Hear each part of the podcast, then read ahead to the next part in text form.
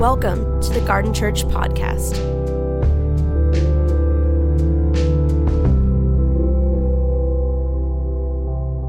We are continuing our series in Revelation. We start in chapter 4. We move from the seven churches that John writes to as he kind of uh, pulls back the curtain behind what's happening in these seven churches throughout Asia Minor. And now we go into another section of the book where John will speak to us about kind of unveiling what's happening in heaven. I want to remind you Revelation is not a roadmap for some future event or events that we need to decode. Um, Revelation is simply a book about discipleship. Revelation is about answering the question what will encourage the church to remain faithful to the end? In the midst of all that's going on in the world, in the midst of political oppression, in the midst of opposition or persecution against cosmic evil forces working against the way of Jesus, how will we be strengthened and remain faithful to Jesus as followers? And John makes it very simple. He writes this letter to give the church a vision of reality. You see, Revelation is about a vision. It's about seeing reality and seeing the world for what it really is. And I believe Jesus wants to give you eyes to see. He wants you to see things as they really are. He wants to train you in how to observe the world around you. It requires uh, a, a, an attentiveness to the things of the Spirit, listening to God, recognizing that things are not just as they seem. There's, there are forces working underneath or behind the structures, the people, the powers in the world. And so, as disciples of Jesus who are being trained to be faithful to Him, we need to see things differently. We need a reality check. And that's what chapter four is all about. Chapter four is about looking at reality, seeing reality for what it is. It's about changing your mind, changing your perspective. Let's read verse 1 of chapter 4. It says this After this, I looked, and there before me was a door standing open in heaven. And the voice I had first heard speaking to me like a trumpet said, Come up here, and I will show you what must take place after this.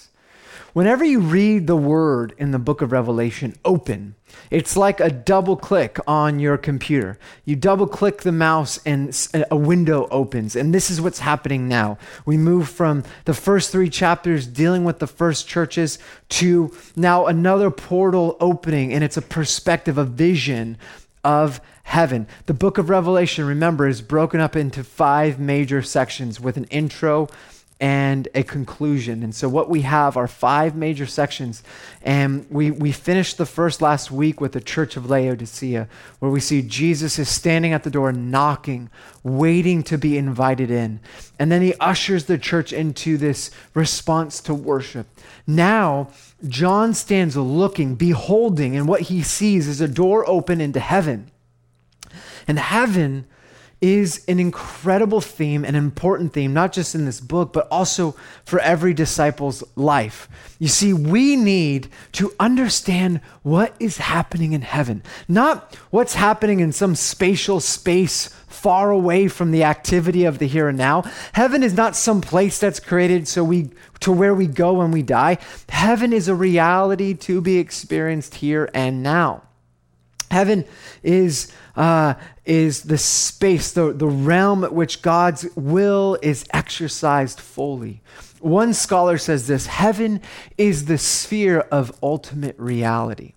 What is true in heaven must become true on earth. Thus, John is taken up into heaven to see that God's throne is the ultimate reality behind all earthly appearances.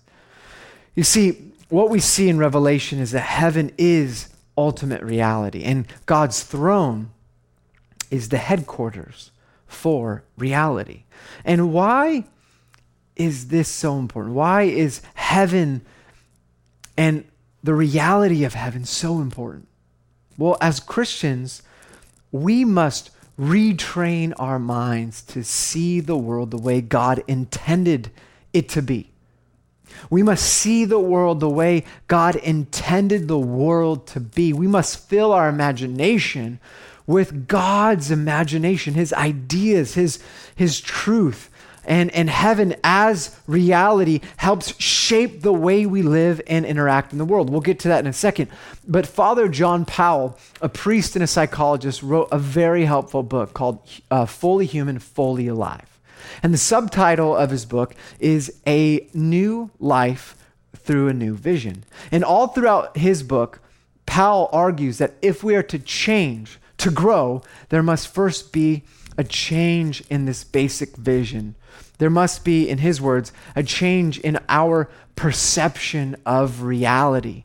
John Powell um, calls our perception of reality a frame of reference. In order for us to change, he says, we must, turn, uh, we must change our perception of reality.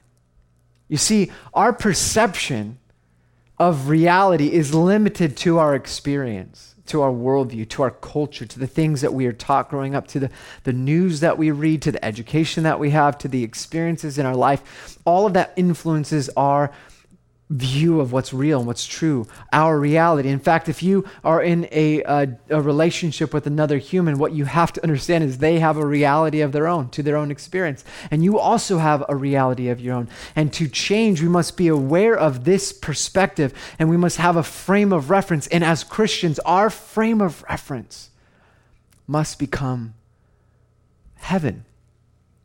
Heaven must become our focal point, our our, our, our, our, shaped experience. Heaven must, we must learn to be resourced with the reality of heaven. Fascinating, isn't it? In other words, we must learn to give our attention to what is true, to what is ultimately real. We must learn to live out of the ultimate reality, which we will see is according to the book of Revelation, which is heaven. So let's read this chapter, uh, a few chap, uh, verses in chapter 4 together. It says this After this, I looked, and there before me was a, a door standing open. And then he, he, he hears um, from Jesus, Come up here, and I will show you what must take place after this. It says in verse 2 At once, um, I was in the Spirit, and there before me was a throne in heaven and, uh, with someone sitting on it. And the one who sat there had the appearance of jasper and ruby. A rainbow that shone like an emerald encircled the throne. Surrounding the throne were 24 other thrones, and seated on them were 24 elders. They were dressed in white, and they had crowns of gold on their head. From the throne came flashes of lightning, rumblings, and peals of thunder. In front of the throne, seven lamps were blazing. There are this, um, these are the seven spirits of God, also in front of the throne. There was what looked like a sea of glass, clear as crystal.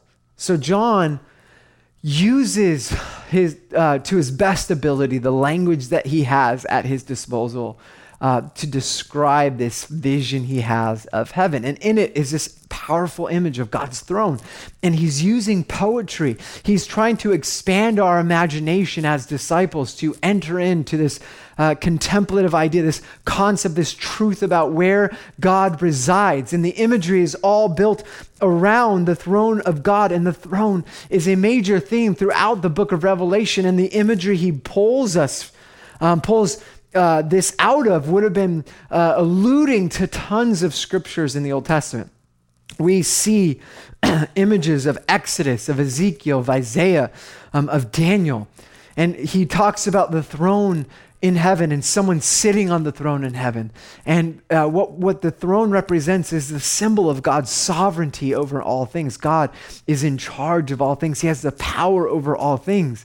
And the throne room itself is the place which God exercises His rule over the world. And then he's, he uses language like jasper and ruby and a rainbow all of this symbolizes, uh, through language, allusions and metaphors of God's uh, character and promises throughout the scripture. It's tied to Genesis, and then it goes into uh, Noah, the story of Noah, where the rainbow represents God's faithfulness and God's promise and mercy. And then it, it pulls us into the future where it represents what will come once and for all for all creation, new creation being restored. Are you with me? There's a lot here. I'm doing my best to unpack it. Pack it. And then it talks about this, uh, what he sees around the throne. And I have some images I'll throw up here of people that have tried to draw this or, or paint this image. 24 elders with their own thrones, dressed in white, with gold crowns, uh, circled around uh, this throne of God. And it's debated. Some scholars say that the 24, the number represents the significance of 12 tribes of Israel and the 12 apostles of the New Testament. But I actually believe what would be more aligned with the way Revelation, Revelation is written is that um, what you have is this contrast to what was going on in the Roman Empire at the time it was written. You see, in the first century, um, kings and leaders might have 12 bodyguards. That was a common number to have around you as a king. But Caesar, specifically at the time that this was written, uh, Domitian, the, the, the Caesar or the emperor of Rome, he was known for having 24 bodyguards. And so, if, if he ever entered into the city, he would be surrounded by 24 bodyguards. If he ever entered into the games, uh, the Colosseum, if you would, he would be uh, surrounded by 24 bodyguards. And so, what you see is this picture of what would have been uh, similar to something that would have been experienced in the first century, a contrast to a cultural norm. The cultural norm, the person with power is Emperor Domitian, surrounded by 24 bodyguards, but uh, that's not who sits on the throne. When heaven is unveiled, when you pull back the curtains of heaven, what you see is God is on the throne with 24 elders who are not bodyguards, but who are elders who you will see will lay down their crowns to worship this one true King of Kings, Lord of Lords. It is a specific challenge to the anti kingdom, the kingdom of the age, the kingdom of the world, the kingdom of darkness and when heaven is peeled back, when you see what's going on in heaven, what you see is Jesus is king, and he's surrounded by 24 elders and and uh, all sorts of other things. You have lightning rumbling, you have thunder, and this is all from Exodus 19. You have seven lamps, which are the seven spirits. Again, it's not saying that God literally has seven spirits, but in Revelation, numbers have meaning and significance, and um, they're not literal numbers. And so seven represents the completeness or complete wholeness. And so uh, fire represents the purifying, healing presence of God and the spirit of completeness. Are you with me? We're going fast. I love uh, the, the fact that what you see before the throne is a sea of glass, clear as crystal. You see, Throughout the Bible, the sea represents the things that separate us from God. The sea is given uh, language like chaos. And throughout the centuries and, and even the, the Jewish community, they were terrified of the sea. They were, there was all sorts of superstition around the chaos of the ocean and the sea. And what you see in heaven is that the sea is calm. The sea has been subdued. The things that work against God's creation, the things that work to overcome God's creation, are subdued by, subdued by the power and the authority of Jesus. Are you with me? Also just a side note just for fun um, there was a at the time around this was written there was a, a famous mythological story a canaanite version of the creation story which saw that baal the god of fertility battled the sea monster leviathan the god of chaos. And that epic battle resulted with human creation. But that's not what we see in this story. We see that god in genesis created humanity out of love. And even as things are moving in chaos, even as uh, the beast will emerge out of the sea later in, in chapter 13 of Revelation, we will see that what is what happens once and for all is God heals and subdues and restores creation so that it is good and beautiful. So what we see in heaven, what the glimpse we're given of heaven is God's power and sovereignty, his holiness, his shalom, his beauty, and all of creation working for its good. Are you with me? All right. Let's continue and then we'll get to the practical stuff. Uh, verse 6, it says, In the center around the throne were four living creatures, and they were covered with eyes in front and in the back. The first living creature was like a lion, the second was like an ox, the third had the face like a man, and the fourth was like a flying eagle. So, language again, trying to describe what he saw. They each had wings, six wings covering, covered with eyes, and day and night they couldn't stop saying, Holy, holy, holy is the Lord God Almighty who was and is and is to come.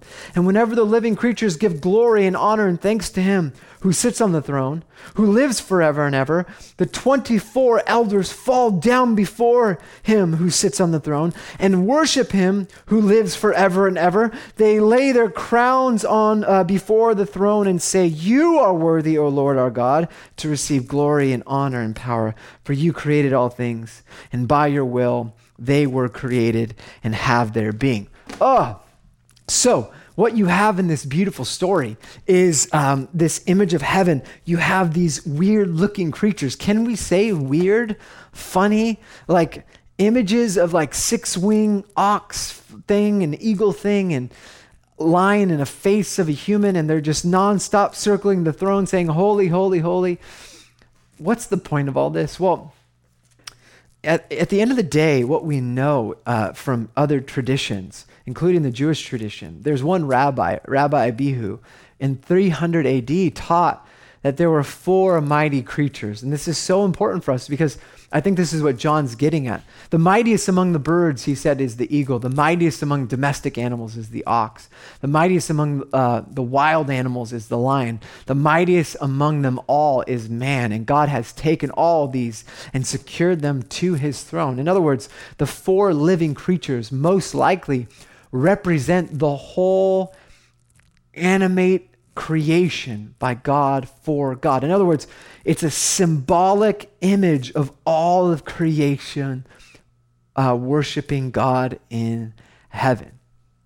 So, what you see in this, so as John confronts the churches with issues that they are experiencing locally by contextual problems within the cities and context they find themselves. Rather than give, giving the church practical steps to get them out of their issues, he draws their imagination into the realm of heaven. Here is what reality looks like, what is happening behind the scenes. God is in sovereign power, God sits on the throne. Jesus, the slain lamb, is victorious, and all of the created order is organized and um, reorienting their lives around worshiping God. God's promises are realized. Chaos is brought into order, and all of creation participates in this epic liturgy of worship of its creator. That is reality. Reality is when we wake up every morning, we can part, we can choose to participate excuse me, into, in the liturgy of heaven. We can choose to enter in to what is being put on display by creation. We can see peace and wholeness and worship and love and joy, and we have access to the resources of God's reality. Are you with me? You are to be trained to access the resources of God's reality and draw from the resources of heaven to enter back into ordinary life. This is what Revelation 4 is about recognizing what is true and what is real, and what is not true and what is not real. It may seem like it, but behind the scenes, there is a liturgy going on. And in you can hear the sound of heaven saying, Holy, holy, holy is the Lord God Almighty who was and is and is to come. And when this happens, those who are around the throne of God, they take off their crowns, they lay down, and they redirect their worship towards God. They declare the truth of who Jesus is. They declare his value, his worth, his power, his honor. All of creation gives back to God and points their lives, their resources, their energy, their attention attention back to God because without God, there is nothing. Without God, we are nothing. Without God, we cease to exist. There is no battle in heaven. How can there be a battle with the power of God? There is no battle. God is working right now to restore once and for all all things back to the way they were intended to be. And the way that it works is creation worships day and night. We stare into heaven and we see who God is for who he really is, and we see what life looks like the way life is intended to be. We see shalom, all of creation living in harmony with the Creator. And what is this mechanism that empowers shalom? Jesus empowers shalom. And what is the response to the reality? The answer is worship. Worship is what shalom looks like.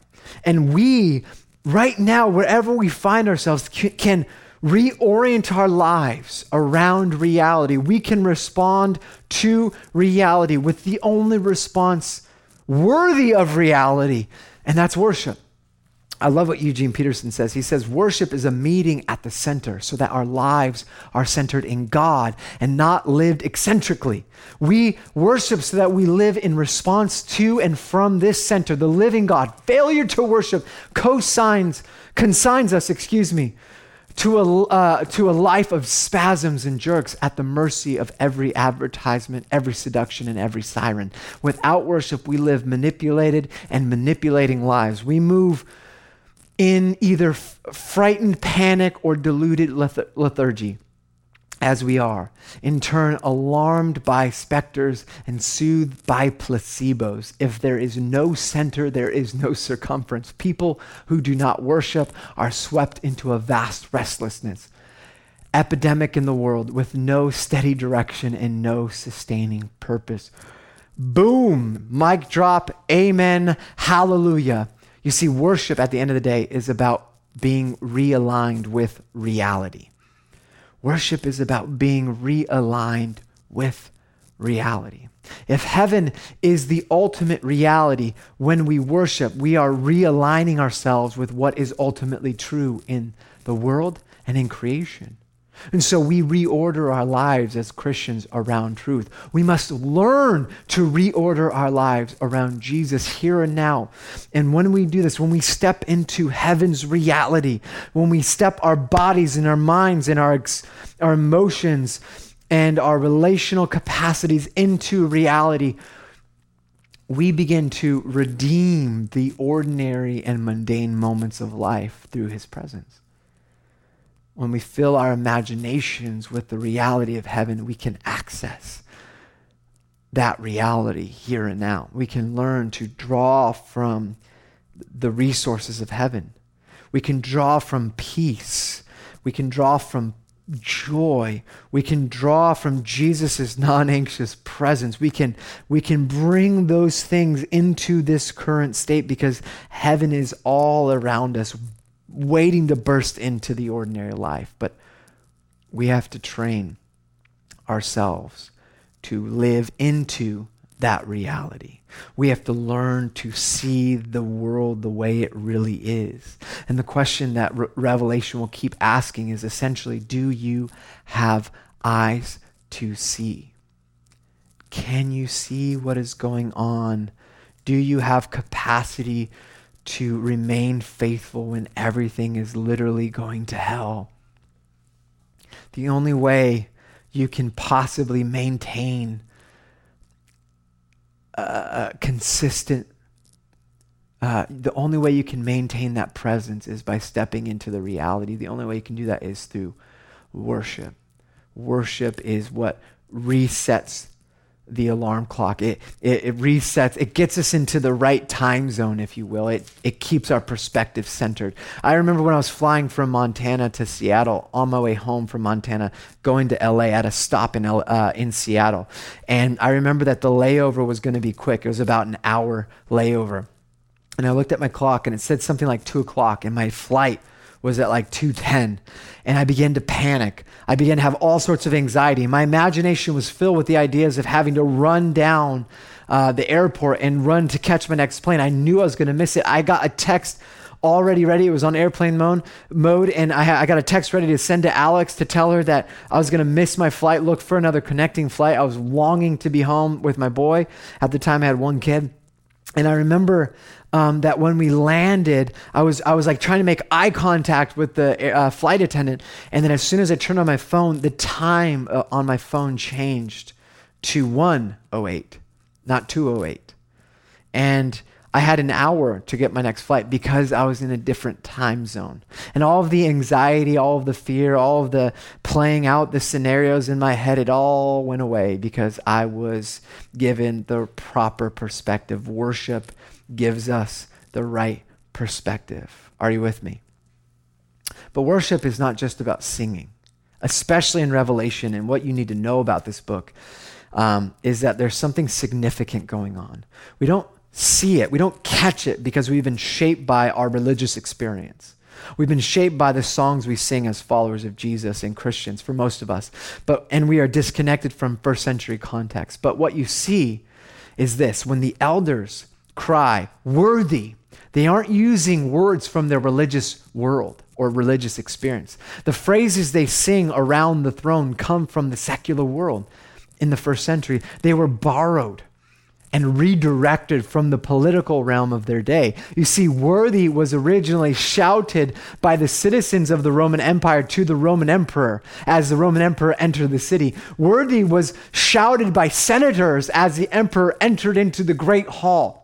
Scholars have done a great deal of work of research to help us understand something called the imperial hymns. They were songs and choruses written to be sung at political events for Caesar. And here are a list of the words that we were that were used first for the emperor before it was applied to Jesus. Holy one, glory, salvation belongs to you, authority, worthy to receive power. Do these words sound familiar? You see these words were directly taken from the secular idolatrous propaganda. In other words, they were taken from the cultural liturgies of its day and redirected towards Jesus. In other words, what, what, what Revelation reveals is that the world knows how to worship. The world knows how to worship idols. You see, worship is simply uh, bringing or ascribing worth to someone or something. Just giving, it's saying that this is worthy, this is worthy of my worship, this has value. And what's going on in heaven, um, what you see in Revelation 4, is it takes the way the world worships, it takes the things that are being ascribed as valuable and worthy of someone's uh, worship, like Caesar, and it's taking the language, it's taking the, the, the names for Caesar, and it's redirecting them towards Jesus. It's taking what's real in the human experience in the first century and saying, well, when you look into heaven, what you will do is you will ascribe worth and value to the one who has the value and the worth your values will be redirected towards the God who is worthy of your worship. You see, worship is not just about singing songs, it's not about coming together and singing kumbaya. That's not what we're doing. I'm not saying that. Worship is about redirecting your devotion, worship is about redirecting your energies, your resources, your attention to God. And heaven hijacks the cultural forms of worship and redirects their power and its meaning to Jesus. Because when you say Jesus is worthy, you are at, at, the same time you are saying Caesar is not worthy.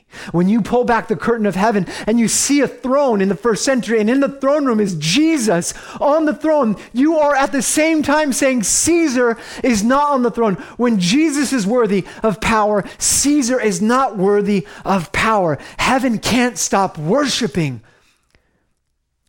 so we need to step into that reality. The thing is, we too can't stop worshiping. We're just worshiping the wrong things.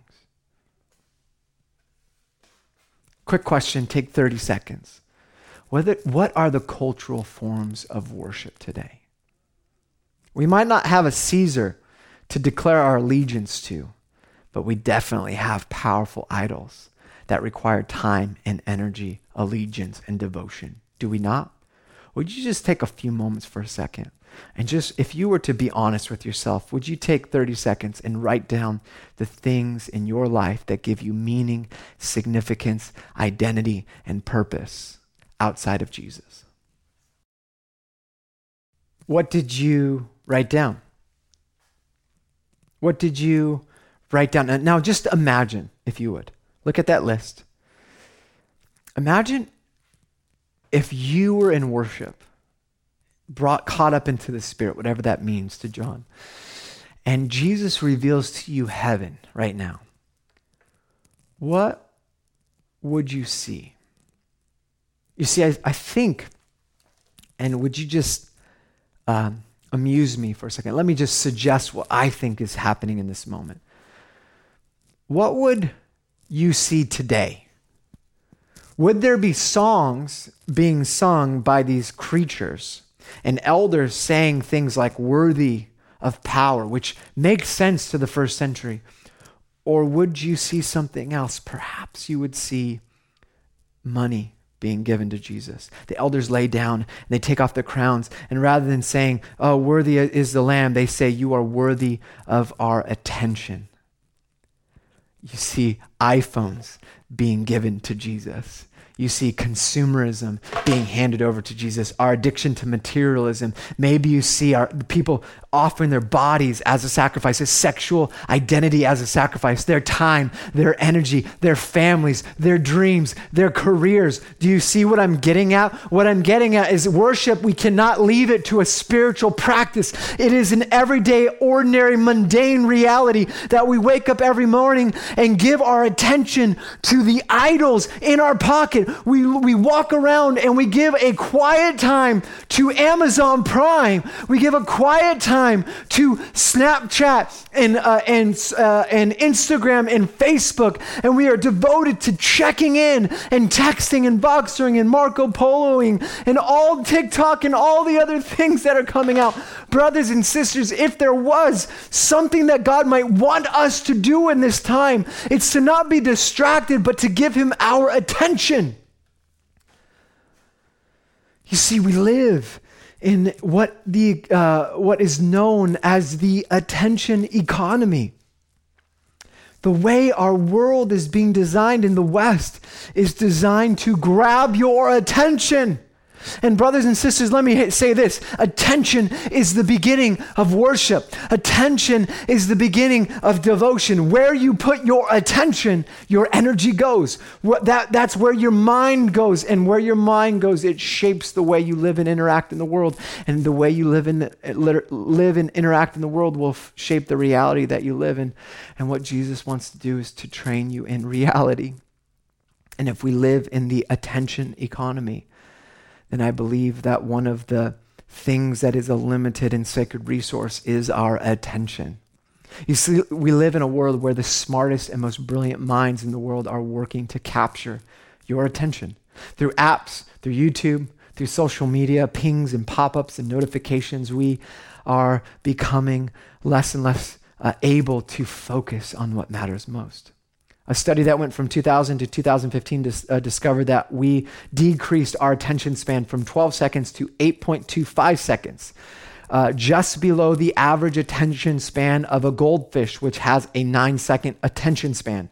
You see, our brains are being formed by the digital age, and the world we live in is not neutral. There are sophisticated algorithms and artificial intelligence at work on apps like YouTube on websites like YouTube and social media pages like Facebook and Instagram and our news apps. They're all curating these, this power behind these screens to draw you into them. And I believe that our greatest threat right now in our devotion to Jesus is not the liberal left, it's not the conservative right, it's not the limitation of our religious liberties, it's not the narrative of the American dream or narcissism, it's not technology in itself, and it's not money, it's not image. It is our inability to pay attention to God. Because if we can't pay attention to God, we can't worship Him in His reality. Because we are walking around being distracted into oblivion. We live in what is called continuous partial um, attention. In other words, we multitask everything. We can be on our phone texting while talking to somebody, while watching a show in the background, making dinner for our kids. And when John sees heaven open, he sees a throne. And the entire created order redirects all of its life and its energy back to Jesus. It has a single focus on Jesus. What does worship today look like for you? Do you have a devotion? You might not, at least to Jesus, but you might have one to Amazon Prime or Netflix or social media or the news or whatever it is. How, brothers and sisters, will you respond to reality? Will you choose to worship God? And I'm not talking just about singing songs, although that is important. I'm talking about worshiping with attention, time, body, our words, our actions, our energy, our wealth, our possessions, our dreams, our careers, our intentions. Will you choose to be centered around truth and reality? If we are to remain faithful as disciples of Jesus in a culture feverishly worshiping the idols of our age, we must learn to redirect all of our worship to God. If we are to live as faithful followers of Jesus, we must have the right vision of reality. It is Jesus who sits on the throne, not you, not your dreams, not your family, not your career, not your past, not your future. It is Jesus. End of the story. Stop, period. It's the end. Jesus sits on the throne. That is reality. How will you respond to reality? Let's pray. Father, be real in our life. May we come under you and choose to respond in worship. Thank you for listening. For more information, please visit garden.church.